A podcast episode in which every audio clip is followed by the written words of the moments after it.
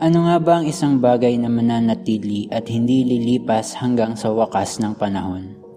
Ito ba ay ang ating bahay, yung ating mga gadgets, yung trabaho natin, yung mga ari-arian ba natin, negosyo ba, mga kaibigan o pamilya? At ano ba ang bagay na higit na mahalagang meron tayo? Yan ang ating pag-aaralan at i-reflect mula sa salita ng Diyos kaya tapusin mo ang maiksing video na ito. Muli isang mapagpalang araw mga kapatid. Tunghayan natin ang salita ng Diyos mula sa aklat ng Mateo 24 verse 35. Sinabi ni Jesus, Ang langit at ang lupa ay lilipas, ngunit kailanman ay hindi lilipas ang aking mga salita. Sa tuwing tayo ay may isang bagay na nais bilhin, isa sa mga kinoconsider natin ay kung ito ba ay matibay at tatagal ng mahabang panahon. Maaaring iba-iba ang ating mga dahilan, ngunit isa sa pinaka-common na dahilan ay dahil sa nais natin na dapat ito ay sure quality upang sulit at hindi masasayang ang pera na ipinambibili natin sa mga ito.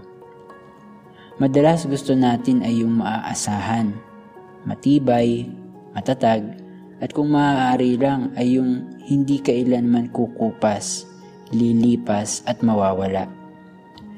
Pero ang katotohanan, hindi ganito ang pagkakadesign ng alinmang bagay sa mundong ito. Muli sa ating nabasang verse, sinabi ni Jesus na ang langit at ang lupa daw ay lilipas, ngunit kailanman ay hindi lilipas ang kaniyang mga salita. Ibig lamang sabihin nito anumang bagay sa mundong ating ginagalawan sa ngayon ay mawawala at darating ang panahon na ang mga ito ay lilipas, masisira at hihinto sa pagfunction kahit na gaano man kamahal ang pagkakabili natin sa mga ito o kahit na gaano man katibay ito sa ngayon. May hangganan din ang lahat ng bagay, maging ang ating buhay.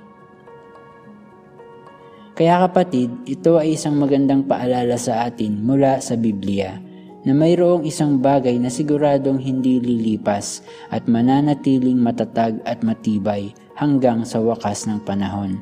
At ito ay walang iba kundi ang buhay na salita ng Diyos na ibinigay niya sa atin at mababasa natin sa Bible na meron tayo ngayon. Higit sa mga yaman o anumang uri ng material na bagay na maaari nating makamit sa mundong ito, pinaalala sa atin na pahalagahan natin ang salita ng Diyos at patuloy natin itong pag-aralan, basahin, i-meditate at panghawakan dahil ito ay siguradong mananatili hanggang sa wakas ng panahon. Langit at lupa man ay lumipas. Sapagkat ang Diyos ay walang hanggan at gayon din naman ang kanyang mga salita.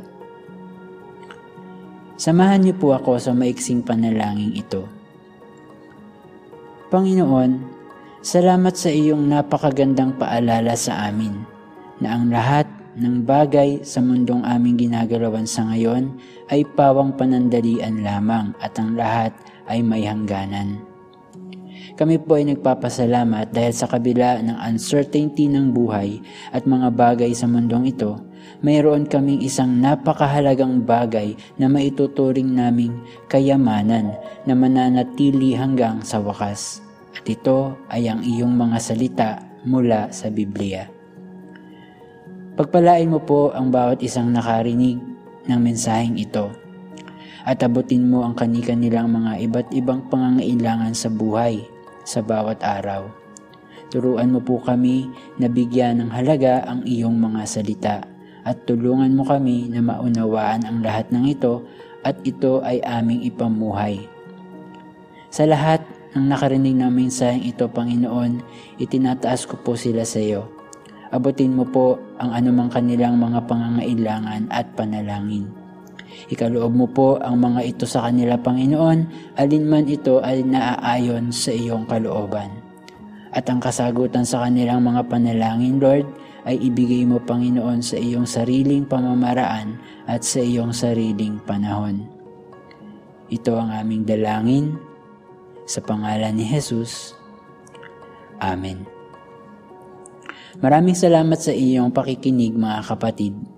Kung kayo po ay mayroong prayer request, ilagay nyo lang sa ating comment section at personal ko pong ipapanalangin ang mga ito. Pagpalain po kayong lahat ng ating makapangyarihang Diyos. Ingat po kayo palagi. Hanggang sa muli, God bless you.